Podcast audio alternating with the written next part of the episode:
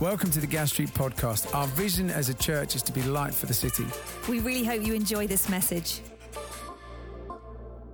Hey, woo! Well, good morning to you. It's fantastic to be speaking to you this morning as we continue our Jesus over everything series. Jesus over everything. A particular welcome if you're here for the first time, you're visiting, you're a guest just welcome. Like, this is the section where we open the Bible, we see what God wants to say to us, and we pray for someone called the Holy Spirit to be ministering to us, which means like He moves in our midst and he makes what would otherwise be just a text, he makes it alive in our hearts. He makes it grow like plants in good soil into our minds. He renews our minds. He restores our hearts. And he gives us a new sense of calling, of vision, and purpose. So I am expectant. And you should be expectant. I want to impart that to you straight away. Like, let's not waste our time here, people. We are expectant that God is here, that Jesus wants to speak to you and I. So even if you've never met Jesus before, I want to tell you be expectant. He's awesome. He's amazing. And, and that's the heart of what I want to tell you about today is the amazingness of Jesus, that he's over everything. And we've looked at how he's over sickness, how he's over our calling, our purpose, how he's over evil itself. And today we're looking at Jesus over sin. Jesus over sin. It's a, it can be a heavy topic in the church, but I hope that by looking at it today, it will make us worship Jesus more. As Martin spoke about the holiness of God that His holiness would fill our hearts, the room today as we speak. So I'm going to be speaking from Mark chapter 2. As you might have picked up, we're closely tracking Mark's gospel, really closely. We're only on chapter 2, but there's so much already to learn about Jesus. Uh, he's so amazing, as we've already seen.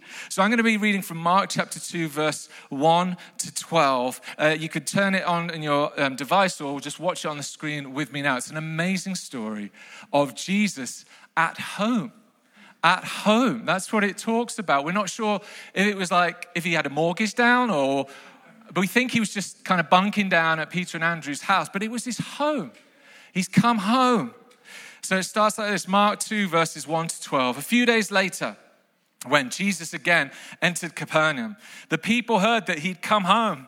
They gathered in such large numbers, there wasn't any room left, not even outside the door. This is how amazing Jesus is. And Jesus preached the word to them. Some men came, bringing to him a paralyzed man, carried by four of them. Since they could not get him to Jesus because of the crowd, they made an opening in the roof above by digging through it and then lowered the mat the man was lying on. When Jesus saw their faith, he said to the paralyzed man, Son, your sins are forgiven. Now, some teachers of the law, that means church leaders, basically. Now, some teachers of the law were sitting there, nervous laugh from Tim there. I've got a nervous chuckle in my heart as well, thinking to themselves, why does this fellow talk like that? He's blaspheming. Who can forgive sins but God alone? Immediately, Jesus knew in his spirit that this is what they were thinking in their hearts. And he said to them, Why are you thinking these things? Which is easier to say to this paralyzed man, Your sins are forgiven, or to say, Get up, take up your mat, and walk? But I want you to know that the Son of Man has authority on earth to forgive sins. So he said to the man, I tell you, get up, take your mat, and go home. So he got up, took his mat, and walked out in full view of them all. This amazed everyone.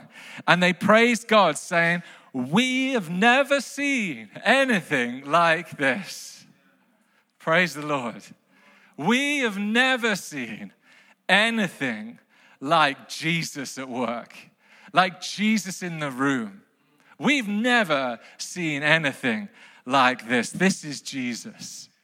Jesus, so attractive, so incredible.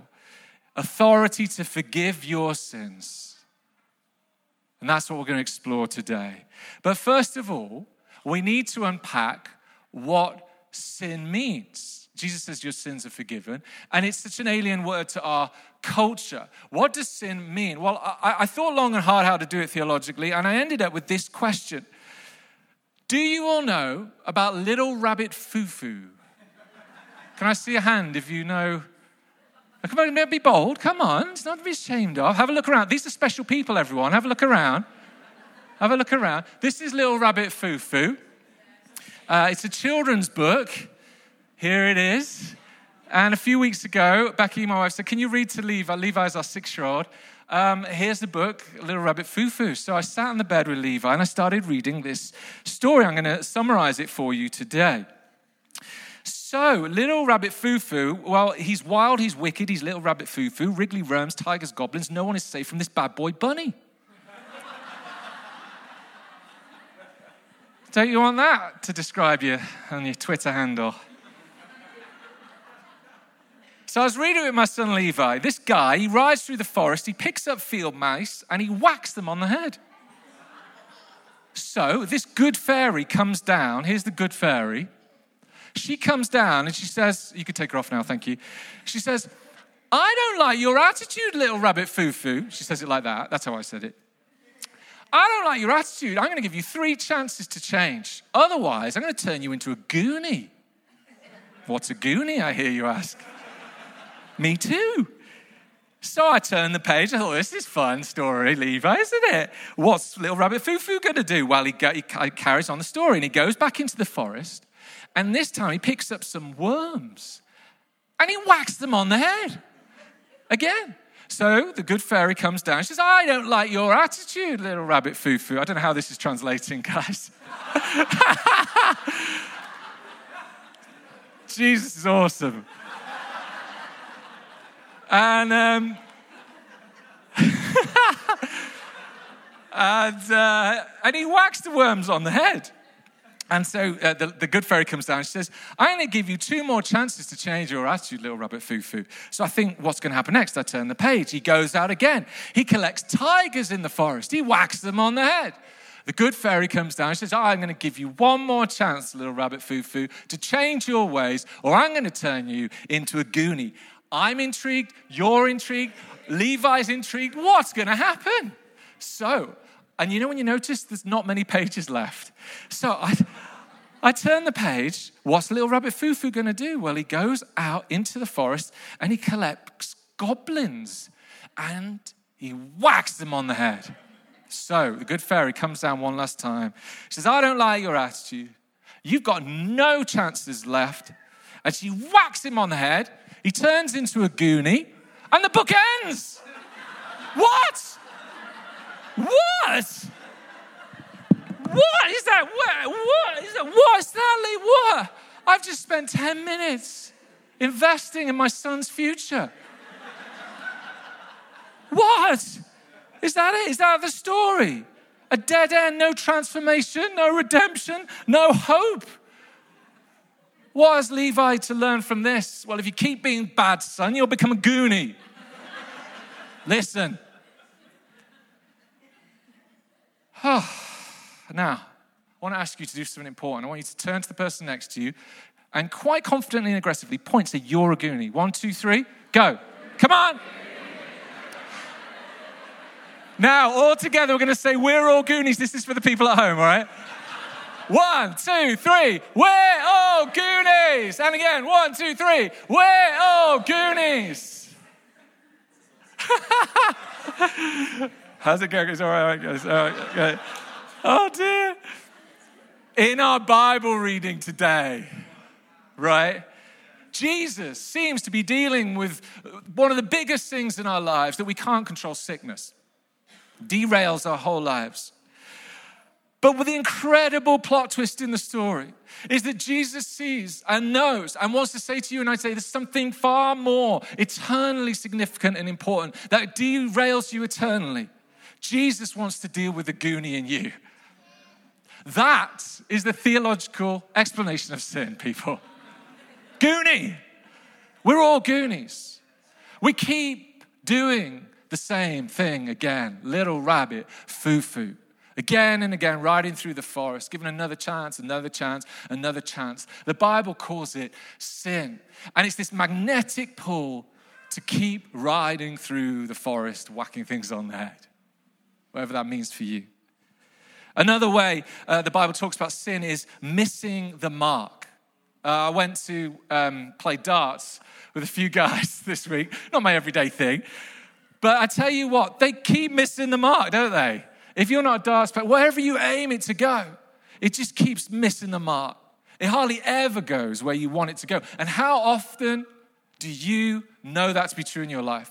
With your character, with anger or impatience, or addictions and patterns that just keep riding through the forest again and again and again. This is what the Bible talks of as sin. And it's not like God says, right, you guys have got to suffer from sin and you guys are going to be fine. You don't need to. No, the Bible says all of us share in this systemic problem of sin, of little rabbit foo foo. All have sinned and fall short of the glory of God. And this way of sin, of riding through the forest again and again, is the opposite of what's on the wall at the back, the cross. Because the cross is one dedicated route consistently of obedience to the Father, of laying down self, even though it seems absurd, because there's trust in the Father's voice that this is what's best for my life. That's the way of the cross. The way of sin is self on the throne avoiding the way of the cross. So it's a cheap throne, it's an empty throne, and it's not going to be an eternal throne. That's the message of the gospel. And we have to grasp this first part. Remember, we talked of it as the wonderful news at the start of this series, Mark 1 1. The wonderful news, the straining on tiptoes. It's so incredible. But we can only grasp how incredible the revelation of Jesus Christ is on our earth if we first grasp the pull of sin the, the desire to not follow what God wants for us. And we're doomed without Jesus coming to us, coming close and saying, I've got a different way to live. I can break the cycle. Hallelujah. Praise the Lord. Praise the Lord. It's an incredible thing that we're going to see in this passage. And we see how Jesus makes this such an important, a deeper revelation in verses 1 to 5. If we look at the text, the man's been lowered down.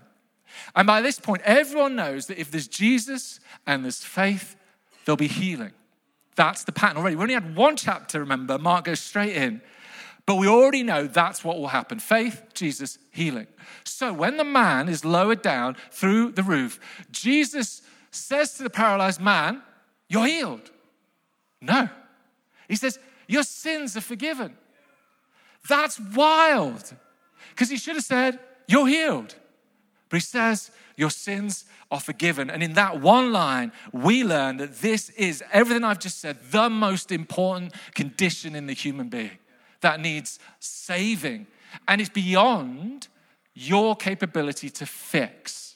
No one else on this earth can fix the little rabbit foo foo problem in us.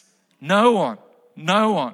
And so there's shock waves, that one line, your sins are forgiven, all through the house, all through the crowd, all through the area.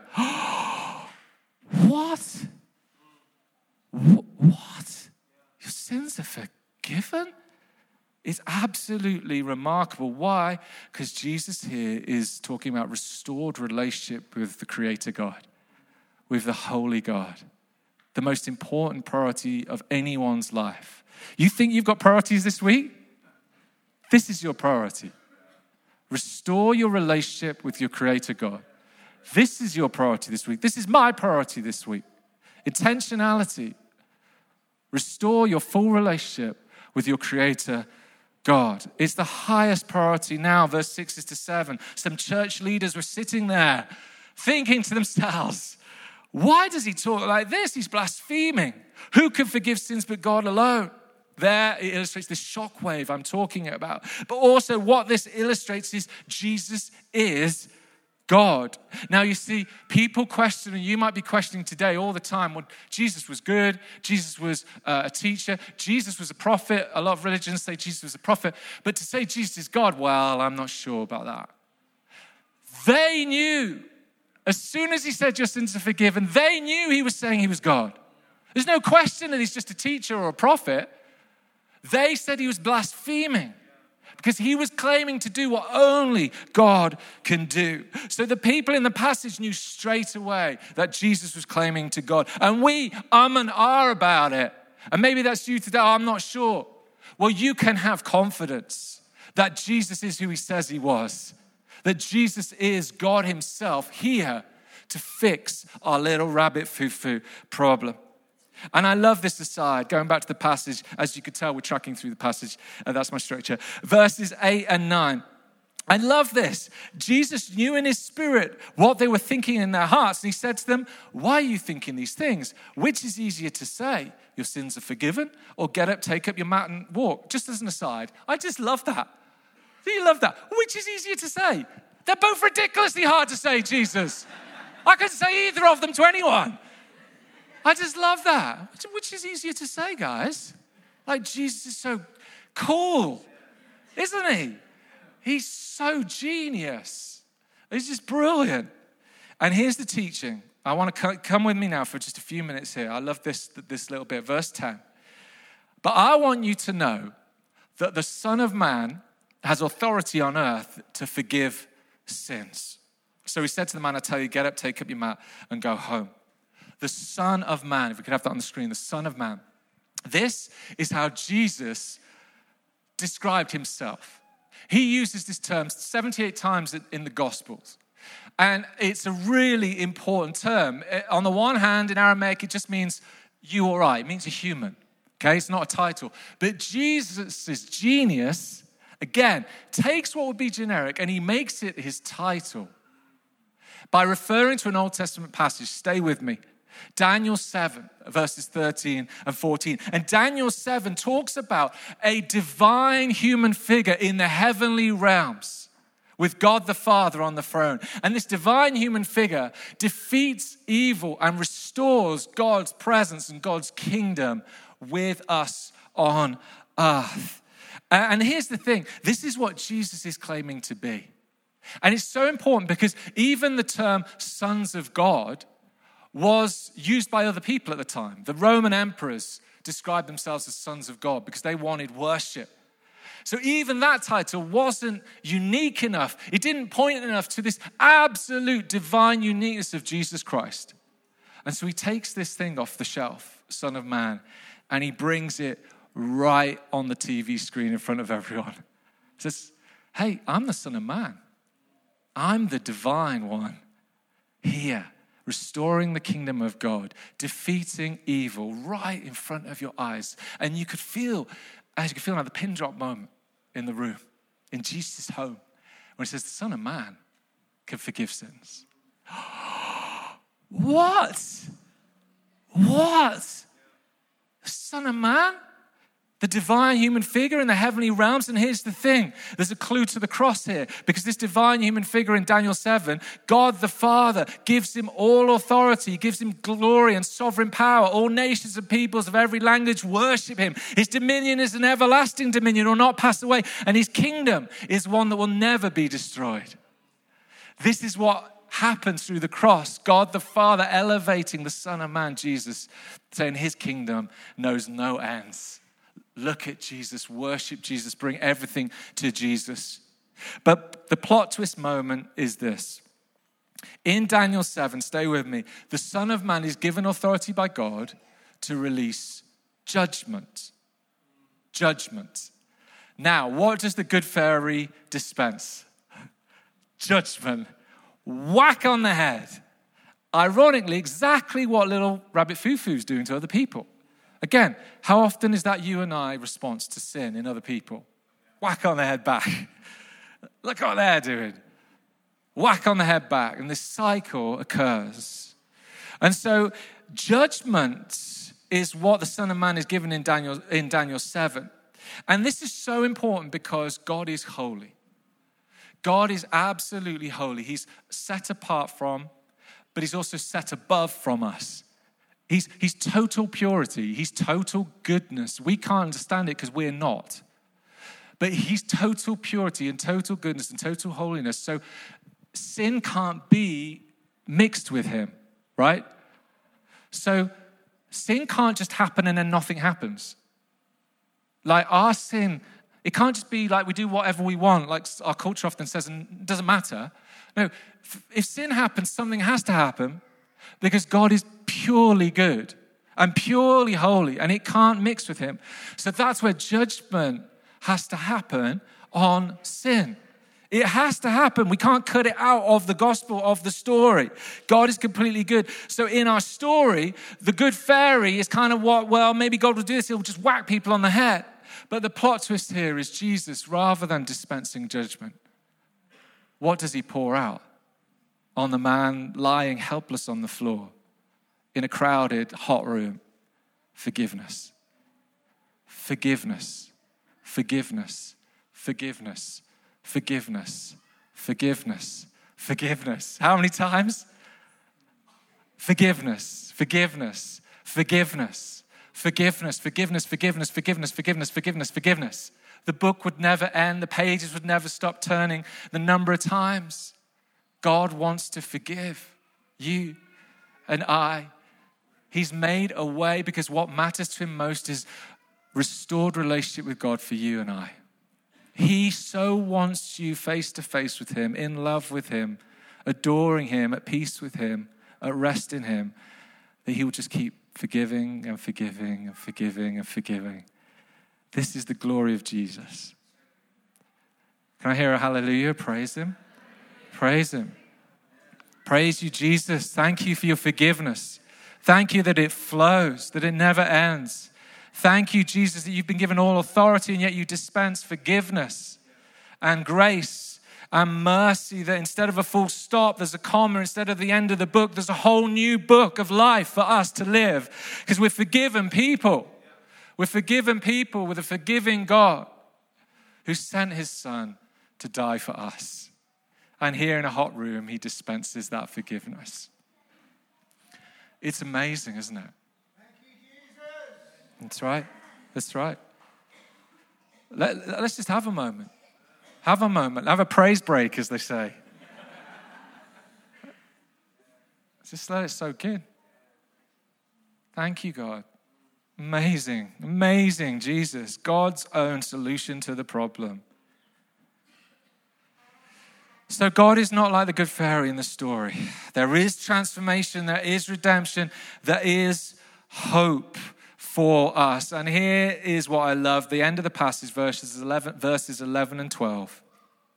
The man got up, took his mat, and walked out in full view of them all. This amazed everyone, and they praised God, saying, We've never seen anything like this. And the word here for amazed literally means out of their minds. Out of their minds, absolutely wild, euphoric, bouncing on their feet. We've never seen anything like this Jesus. Why? Because he doesn't just heal, he forgives.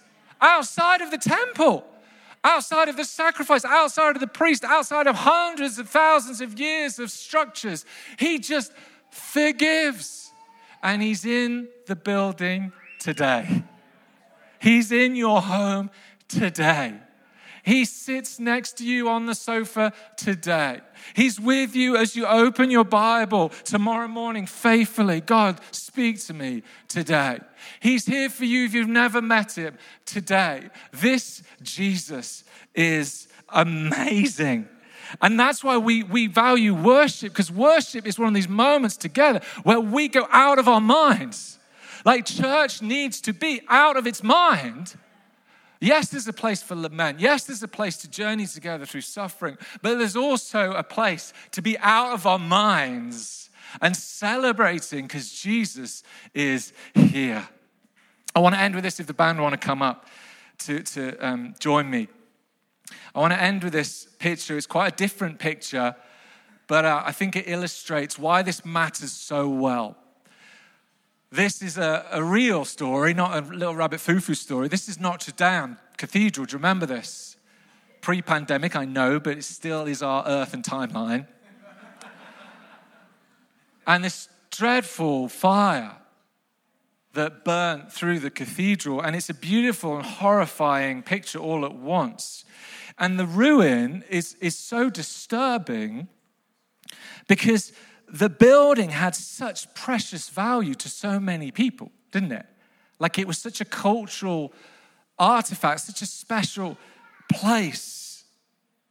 It had such value, and yet here it is in ruins. God hates sin. God hates sin because it's a disease, it's a fire that ruins human lives. It's a fire that ruins human lives, and you and I are of incredible value. And that's why I think I found Little Rabbit Foo so disturbing. The dead endedness of it, the writing off of the rabbit, the finality of the final turn of the page, the burning down of the bad boy bunny. That doesn't have to be the end of the story. We have such value, and God wants to build his kingdom on our lives. And his fire is a refining fire rather than a destructive fire. And it burns away the sin. And it leaves us standing to be a foundation for an incredible move of his kingdom come through us in Birmingham and to the world.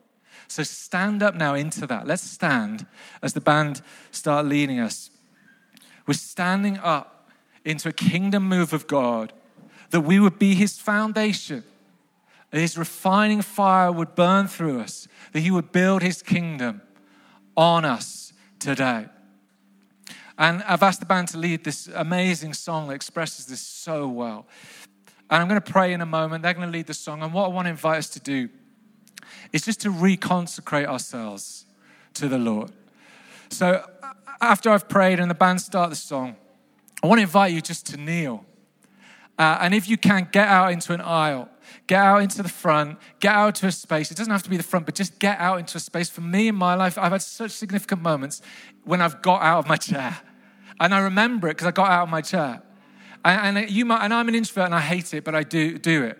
So if you don't normally do it, why not do it today? And even if this is the first time in church, why not try it today? Just kneel down and it's a sign of saying, God, I, I need you. Jesus, would you forgive me? So let me pray, and I want to invite you to reconsecrate yourselves in that way. It's fine if you don't want, if you want to stay where you are. That's no judgment at all. It's fine. Father God, we thank you for your presence here. And we say, Come, Holy Spirit. Come, Holy Spirit. Let's just wait on Him a moment.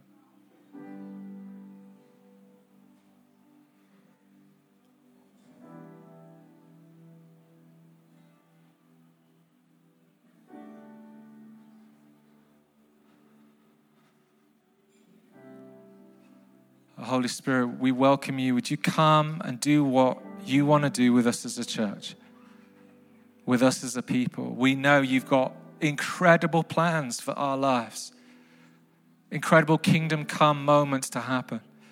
But we know we need to get down low so you can be big. We know that we need to recognize our brokenness so you can be strong in us. Your power is perfect in our weakness. So we say we're weak, God, but you are strong.